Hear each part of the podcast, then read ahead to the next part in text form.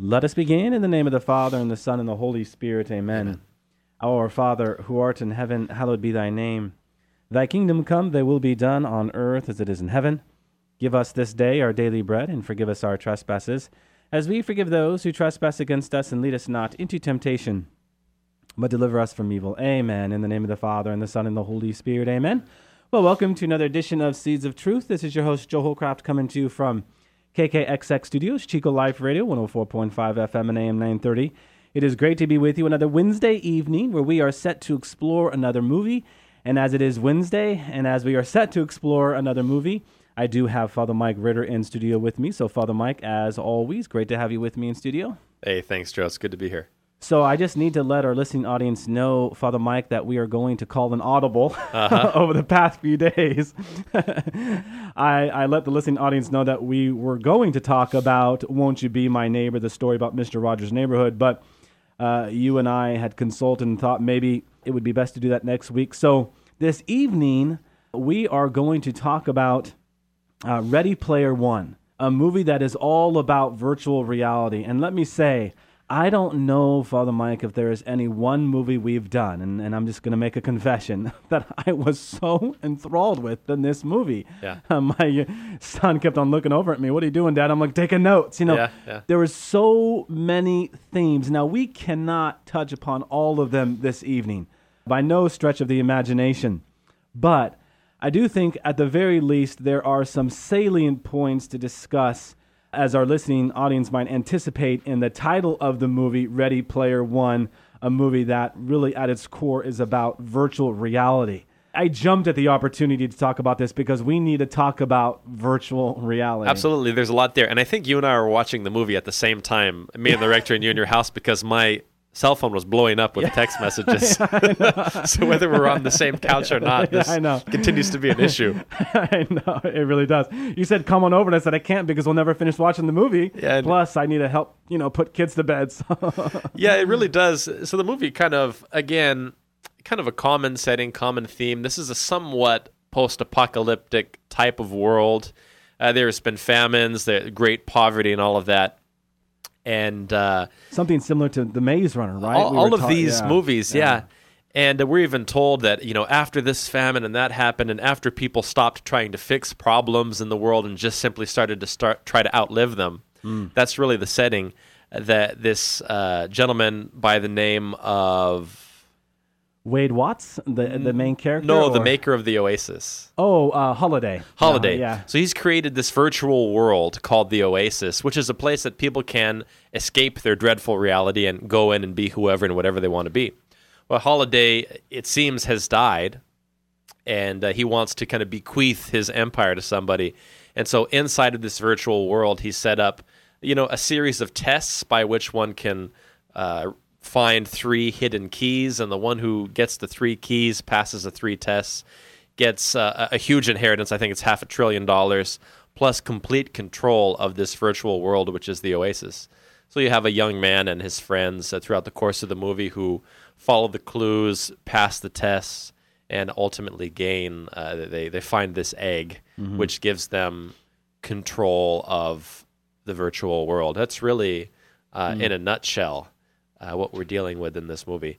You had made the interesting comment that this is somehow um, parodying in some way uh, Willy Wonka. Oh, Willy Wonka, Factory. yeah. So Ernest Cline, who was the author of the book that came out in 2011, was and is a big fan of Willy Wonka, the Chocolate Factory. I mean, if you were to take a step back, I mean, consider in Ready Player One, you have Halliday, the creator of this alternative virtual world, and Willy Wonka, you have well, Willy Wonka who is the creator of this alternative virtual world, the Chocolate Factory. In Ready Player One, you have uh, the golden egg. In Willy Wonka, you have the golden ticket. In Ready Player One, you have these tests. In Willy Wonka, you have these tests, both of which, if you pass, you will gain some possession of this virtual reality. Um, in Ready Player One, you have Wade Watts. And in Willy Wonka, you have uh, Charlie Bucket. So you have all of these parodies that really draw out a very similar theme. Uh, maybe the context is a little different. Willy Wonka is a chocolate factory, and uh, Ready Player One is this video game virtual reality. But in essence, it is the same. Now, it's interesting is that with Ernest Cline, you have a figure who was quite atheistic.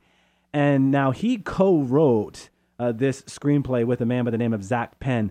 You don't get that as much, I think, with Zak Penn's influence. The book uh, Ready Player One was pretty explicitly atheistic from like page one. no. From page one, from from page two, he's talking about evolution and that Christianity is a fairy tale. It's it's like that of Santa Claus and the Easter Bunny. Well, what's so interesting about the movie, though, uh, is this really is a story about the salvation of the world, Mm-hmm, and so maybe we've changed some of the terminology, we've tr- you know uh, transposed the framework. Yeah, yeah. But to our point, over and over again, the Christ-haunted culture. This is uh, a world in need of salvation, and you see that drama being played out. Uh, so it's kind of hard to get away from that. This this theme, this existential theme. Yeah, yeah. I, I was struck right off the bat from the beginning of the movie, and it's not just this movie; it's so many of these movies, uh, Maze Runner and, and everything else we've talked about. Games, all of it. Yeah. And and one of the things that these movies are characterized by, uh, kind of a, a despair or a real lack of hope about the future. You know, it's always the world is in decay, and so really, I mean, this is like the foundational premise. I mean, the the, the future is so bleak that we have to create another world and live most of our lives there just to get away from it. The idea that humanity is really uh, kind of an infection and uh, you know we hear this even today. I mean, th- this is part of I think some of our broken consciousness that why why would I want to bring a child into such a terrible world where the future is so bleak and and we hear this in such and such a year this is going to be the state of things but this strikes me in all honesty as something relatively new you know the, the idea that the future is not a place of hope not a place for development of growth but something to be feared and, Yeah. and to be fleed from Yeah. You probably first saw it with who but H.G. Wells. He was the hmm. first to kind of create this this supernova world, this virtual reality. And there's something else here, Father Mike. As I listen to you, I hear you talking about the nuclear man, the man that is to be feared. And what is so tragic to all of this is the misunderstanding of who man is in light of creation, right? Man was the crown jewel of all creation. And I think where we fail is that failure to contemplate the deeper mystery of creation itself. You know, I, I touched upon it last week that life is not a problem to be solved suddenly and abruptly, but a mystery to be lived continuously and perpetually.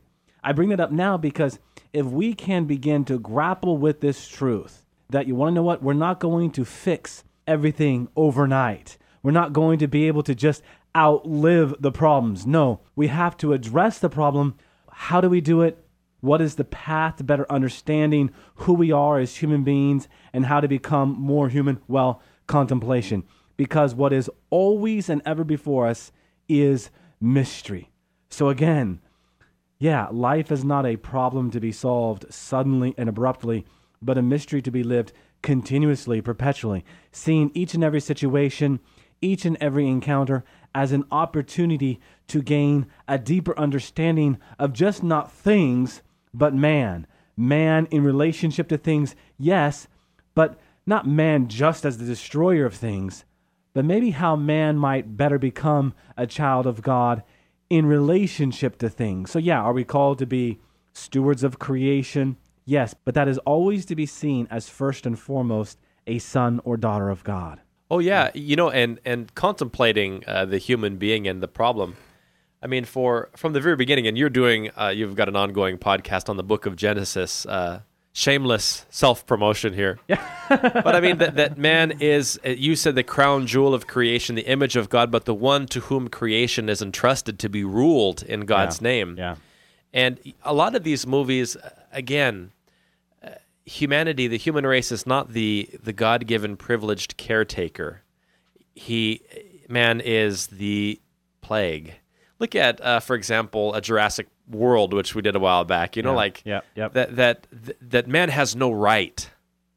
And and I think there's something to be said for the fact that. Uh, you know, we're either a problem or or or we are uh, part of creation entrusted with this great responsibility, and we got to get responsible. Yeah.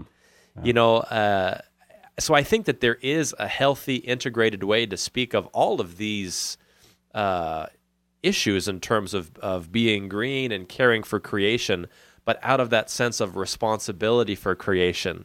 And I think a big part of the cultural narrative right now is forget responsibility. Humanity is a problem, Yeah, and you have yeah. no right. Yeah. And I would say uh, with right comes responsibility. And what the conversation really ought to be here is that uh, privileged responsibility. Mm-hmm.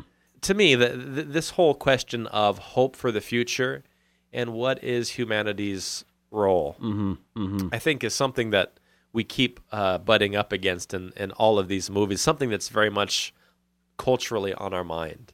Yeah, and what is hope but the confident assurance of what is yet unseen? Well, if you don't have faith in God, then, well, you're not going to have that confident assurance of what is yet unseen, and ultimately, uh, you're going to lack hope. Which, Father Mike, I think a very important point here is that when you have an absence of hope, you dive into despair. And despair should never be confused with anguish. I find myself in a number of conversations on this point. So many people come to me and say, Joe, I don't have any hope in my situation. I go to God and, oh, wait, stop right there. I say, you don't have hope, but yet you go to God. No, you might be in anguish and go to God, but don't say you don't have hope if you are at the same time going to God because if you are going to God, there's some shred of hope there. And I highlight that because I think so many of us today uh, confuse those two realities, and Yeah. and we need to turn no further than Scripture itself to see what I'm talking about here. You can go to Job, you can go to Jonah, and you see them calling out to God in their despair. No, in their anguish. In their anguish. You see, there is hope present there. Yeah. And really, earlier, Father Mike, when you were talking about the mother who doesn't want to bring uh, her child into the world because it's such a bad place, in the end, all that is is an absence of hope, an absence of the potential of what your child can can contribute to the world. And I echo Pope Emeritus Benedict the, the 16th in saying this, but we live in a world that yes needs faith, yes needs love, but man doesn't need hope. Hope in what is yet unseen. Well, and I think this is where this movie really speaks to our present age and the sense of hopelessness or bleakness about the future. Uh, because you have this juxtaposition now. You have the virtual reality, uh, the escape from the real world, and then you have the kind of pathetic portrayal of these people. You know, uh, you know, uh, losing everything, spending everything in like dirty clothing, playing, living in this game, and totally out of touch with themselves. You know, so I, I think that this, the movie, it speaks very poignantly uh, to this need to escape and to kind of find ourselves and portray ourselves in some kind of virtual way. Mm-hmm. I mean, the uh, the uh, the escape to fulfillment in relationships in the virtual world that is online, uh, or in the virtual world that is the way I'm trying to portray myself, that might be out of sync with who I really feel that I am deep down. I think that this kind of juxtaposition really, really engages where we are right now. Yeah, and you know, Father Mike, a point not too distant from what you're saying right now is that we so often look at the social media world, Facebook, Twitter, Instagram, all of that as the problem. But really, what we ought to be seeing is that that is simply a new platform for the already existing problem, which is our mask, right? when you talk about what we see on the screen with this movie, Ready Player One, and all of the virtual reality, in the end, what we ought to take a step back and, and kind of recollect with is the simple fact that all of these virtual realities are but new platforms that manifest a preceding interior reality, right? Hopefully, we engage all of our virtual realities with a pre existing interior reality that we belong to God. Oh yeah, and we do this. We do this in person too. We have the facades. Yes, yep. You know, one of the interesting things in my work with people, I, I find that there there is a deep emotional poverty in all of us, and that is because we do project so much of ourselves, and we want to show our beautiful side. Whether that's the correct filters and the right angles on your profile picture on Facebook or what you post on Instagram, or whether that's the way we try to act around others to impress them. I think we're more and more oftentimes living in a world in which when people say, uh, Mike, I love you, I don't believe them. And I don't believe them because I know I have only shown you what I want you to see. Yeah. That you don't know the real me, you know the virtual me, and therefore your love for me doesn't doesn't touch me where I need to be touched. Well, that comes up in the movie, doesn't it? When Wade Watts reveals his love to Artemis, he says, "I love you," and she says, "No, you don't." This isn't the real me. Yeah, it's not my face. It's not my body. Yeah, yeah, And what's interesting in this supposed paradise where you can be anything you want, be anyone you want, do anything, be powerful, when it comes to love, the real desire is to meet the real you. Mm-hmm. I, I want to meet you outside of this of this place where you have created yourself. yeah. When Wade Watts confessed his love for her, she was frustrated. She was frustrated because her deepest desire was not being met because she couldn't encounter the authentic Wade Watts, hmm. right? You know, someone once asked me, and, and I don't want to reduce this whole conversation to just social media, but there's an interesting point to be had.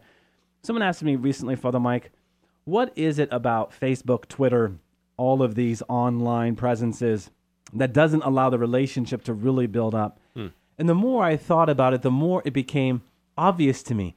What is essential, quintessential to every conversation? Someone speaking, yes, but someone listening. Hmm. On Facebook, Twitter, Instagram, there's this inability really to listen. You can read, you hmm. know, a, a Facebook, a text, a tweet, but you can't listen. That's you can't hear the inflection. You can't gather the persona, if you will, of the person, the personality that's coming out. And if you don't have that, what do you really have? Yeah. You have some form of false self or not the fullness of the true self. Yeah. And I think that's part of the poverty here. Yeah. And so we live in this virtual reality that does not allow the, the true self to fully come out. And again, we're not condemning social media here at all. Right. Um, but what we are saying is that if our relationships are reduced to this virtual experience, then something's missing. I mean, if you were sitting in this room right here, you can uh, tell me that I'm wearing a blue shirt and I've got some khaki shorts on. Yeah, you look great today, Joe, by the way. You look fantastic. Well, thank you. but it's until you sit down with me and, and talk with me and read the expressions on my face and maybe my hand movements Yeah, that you'll get to know me.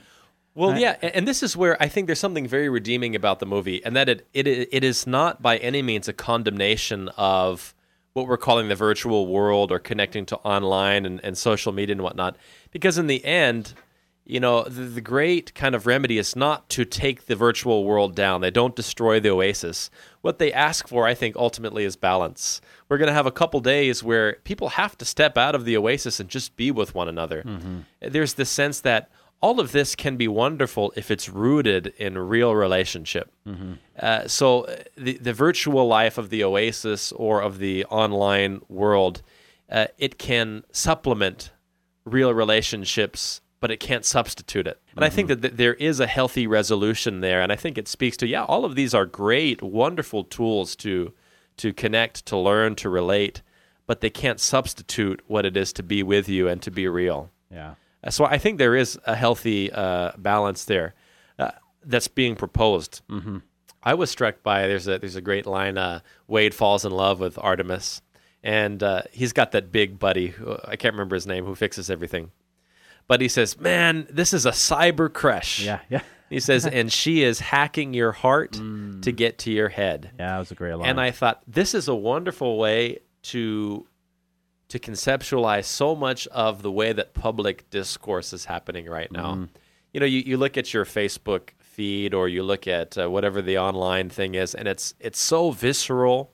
It, you know, all, all news is short snippets. It's emotional news. It's the quick kind of gut check, and that's kind of where we're informing and forming ourselves in terms of uh, the public conversation. I- And I thought, yeah, you know, that we really are living in a world where our hearts get hacked mm-hmm. to get to our heads. Mm-hmm. Mm-hmm. A- And and I think that so so much of what I get online, which is where I think most of us get most of our stuff, so much of it is just this deep hacking of the heart to get at the way we're thinking and talking and, and living things.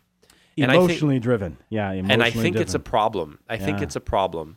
And, and he summed it up in a very very simple way. Uh, she is hacking your heart to get to your head, and I think there does have to be a bit of a gut check, especially when when we take when we go online with serious social, moral, theological issues, uh, but we do it in the thirty second gut wrenching appeal to emotion. Yeah, because once you tap into the person of emotion, then it's very difficult to have any kind of coherent dialogue, right? No. Once a topic becomes entirely subjective and not objective, it can never reason the fullness of any one truth. Right. It, it's one thing to say, I can't hear you, I can't listen to you. It's a whole other thing to say, I'm so emotionally driven, I can't stand you. And some of Yeah. that stuff is what's going on. I've been in numerous conversations, Father Mike, with people uh, in recent days, weeks, and months with everything that's going on in the world. They've just dropped Facebook because it has become so visceral. And there's something within each and every one of us that senses something is off about this. Yeah. Well, real life and real wisdom doesn't come in uh, 30 second emotional experience or sound bites. Nope. You know, one of the things that's most striking of all to me, and this is just occurring to me now, Halliday is the creator of this virtual world. And he's kind of given keys to salvation, essentially. How do we save it from this evil empire that wants to take it over for its own, you know, uh, purposes? And i when he's putting out the, the game, you know, the the uh, the tests to to find these keys, he says these keys they're not just laying around somewhere; they're hidden. And where are they hidden? He says, "In my mind." you know and so you have whole groups of people who dedicate their lives to going into this kind of bank of memories to put themselves inside the mind of the creator um, and o- only from that perspective can one kind of unlock the mysteries or the keys to this world and kind of step into salvation i, I can't help uh, but think uh, put on the mind of christ Huh. Now, see, that really strikes me, Father Mike, because let us go back to Ready Player One. How does he gain access to all three keys? What does he actually uncover? His mind? Yeah, to some degree, but also what was a part of every key? His relationships. It wasn't until he understood Halliday in light of the other, right, that he was able to unlock the clue, if you will, to get to the key. Yeah. So here we were just talking about this cyber crush of hacking the heart to get to the mind. Well, guess what? I think Wade Watts was hacking Halliday's heart to get to his mind, which was ultimately bringing him back to his relationship with other. Fascinating. what's very fascinating to me along this track, this motif of Halliday as the creator and the mind and the heart, the end of the movie throws you a curveball in the sense that we meet Halliday, and the question Yeah. is: Is he dead or is he alive? Yeah. And uh, you know, just to take this kind of whole system, is he just kind of like the uh, the clockmaker, watchmaker God who set this all in motion and now it's yours and figured out, or is he still present to and involved in his creation? Is Halliday? We're left with the question: Is Halliday still a part of this world? Yeah. Which, as we were talking about this earlier, was very provoking for me because the book does not suggest that at all. the book is not offering you a question, it's making a statement. God doesn't exist. Interesting. And yet, in the movie, something else is going on. yeah, Um, interesting. and, and the end of the movie certainly leaves it out there. Yeah. Um, if you do put this within the context of salvation. And I do think that it's a fair reflection that we're having that to some degree there's something to be said about this virtual reality me- needing to be redeemed, needing to be sanctified. oh yeah, and I'm not making this capital S salvation as in no, uh, no, no, no, but, no. but I- there but there is this parallel Yes. this is a world that needs to be saved Yes. and there is a creator Yeah. And the question is uh, who has a design to save it yeah. and, and the question uh, is very much put out there is this man dead or is he alive Yeah. and is he still uh, a part of of this world that he's made Well said, Father Mike. With the remainder of our time, I wanted to touch upon this last quote uh, from Wade Watts. It's actually one that comes to us early on in the movie. He says, The limits of reality are your own imagination. Now, initially, we are made to interpret this as Halliday's imagination, creating this extraordinary oasis, this place to go, this virtual reality. And ultimately, uh, more of us ought to be thinking like Halliday, and our reality will expand. And here we are at the end of this movie, maybe thinking about that quote a little differently. Because if you were to closely examine how Wade Watts really was able to work through uh, all of these clues and come to receive the keys, he was drawing from who he was. And I make this point, Father Mike, because I believe we ought to see something. That imagination, as it's tied to the intellect and certainly the memory, is a faculty of our soul. And we should never see imagination opposing reality as we know it, what is real or mortality, but ultimately enriching it. St. John Paul II would like to say we should imagine more, we should wonder more. So here we are, often thinking about Father Mike that, yeah, if we imagine how we could advance, we'll become more human. But in reality, and I say that intentionally, it's in the light of our mortality that our imagination really serves our humanity, our humanness. Jesus shows us what it means to be fully human, and that is always cast in the light of what is finite, no, infinite. So the irony of this movie, for all of its uh, atheistic design, it betrays itself because it it, it kind of uh, puts flesh on the bone in terms of It the does. human desire. It for does. The, I mean, out from my reflections last night into this morning, even Yeah. on to air right now, I'm just I'm struck by that salient truth that we keep on going back to. You've already mentioned it. That no matter how much you try to get away from it, we live in a Christ-haunted culture. Yeah, and, and to your point, and, and in terms of this idea of what's real is whatever I can imagine, that there's this ongoing butting our head against the, the finitude of human nature, that I should be able to be whatever I want, that there's no confines in terms to what makes me me. And uh, I, I'm reading a book right now about uh, John Duns Scotus, Oh, goodness. philosopher and theologian.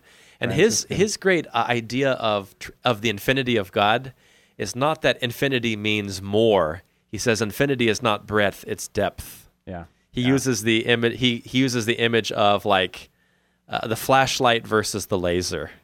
He says the laser is not more stuff, it's more intense. Yeah. Yeah. That that real human transcendence, real human freedom uh, is not so much a question of not having limitations or not having a set nature to which I can say I ought to be something else. Yeah. Real human freedom has to real human imagination has to do with a whole different quality of living inside of the confines of what makes me me. I love that you just went to Duns Scotus, and maybe we'll just close with that. Who would have thought? Ready Player One, the great Franciscan Duns Scotus. All right, Father Mark, can you close us with a word of prayer? Father, you continue to call us to love you in, in the context of what's real about who we are and who we who you are. And so we ask for your blessing, the Father and the Son and the Holy Spirit. Amen. Thank you, Father.